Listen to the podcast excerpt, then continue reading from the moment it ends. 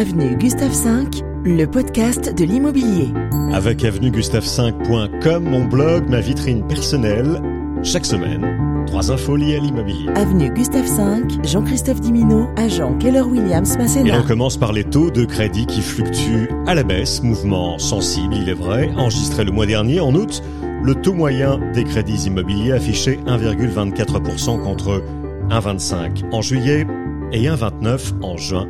Pour ceux que ça intéresse, je vous renvoie à l'épisode précédent de ce podcast, l'émission du 30 août, où l'on détaille tout cela avec mes invités. Plus qu'une baisse spectaculaire, on constate donc une forme de stabilisation des taux. Tout dépend évidemment du revenu des ménages. Par exemple, si vous déclarez moins de 50 000 euros par an, vous pourriez prétendre à 1,46% sur 25 ans, alors qu'un ménage gagnant plus de 50 000 euros pourrait obtenir 1,08%, là encore sur 25 ans. Retour sur avenuegustave5.com, rubrique Finances pour plus d'infos.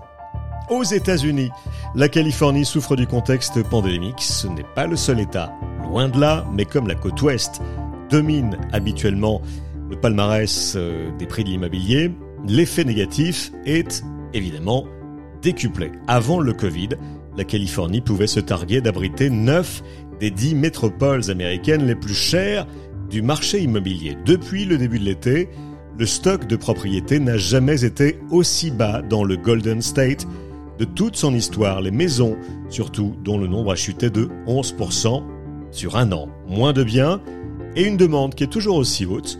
Résultat, le prix moyen des biens en vente a flambé, s'établissant à $720 000 au mois d'août, soit une augmentation des prix de près de 24% par rapport à l'an dernier. Problème, le revenu moyen des Californiens est en baisse.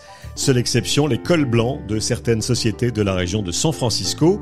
Ceux-là ont des moyens nettement supérieurs et recherchent des maisons où ils peuvent tranquillement télétravailler. Dernier chiffre très parlant, en Californie toujours, le mois de juillet a vu le nombre de maisons à plus de $3 millions se multiplier de manière spectaculaire, et à ce jour, 20% des ventes sont réalisées avec des propriétés à au moins $1 million.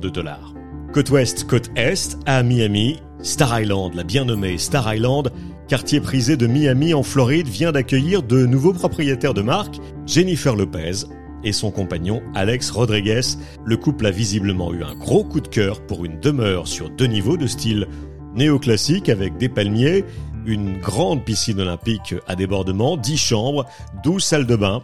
La bâtisse, juchée sur un îlot artificiel, jouit d'une vue imprenable sur le centre de Miami. Le coût de cette acquisition par Jennifer Lopez, $40 millions.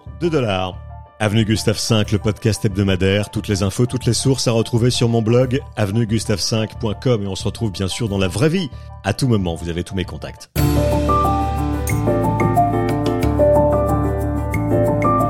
Avenue Gustave V, le podcast de l'immobilier.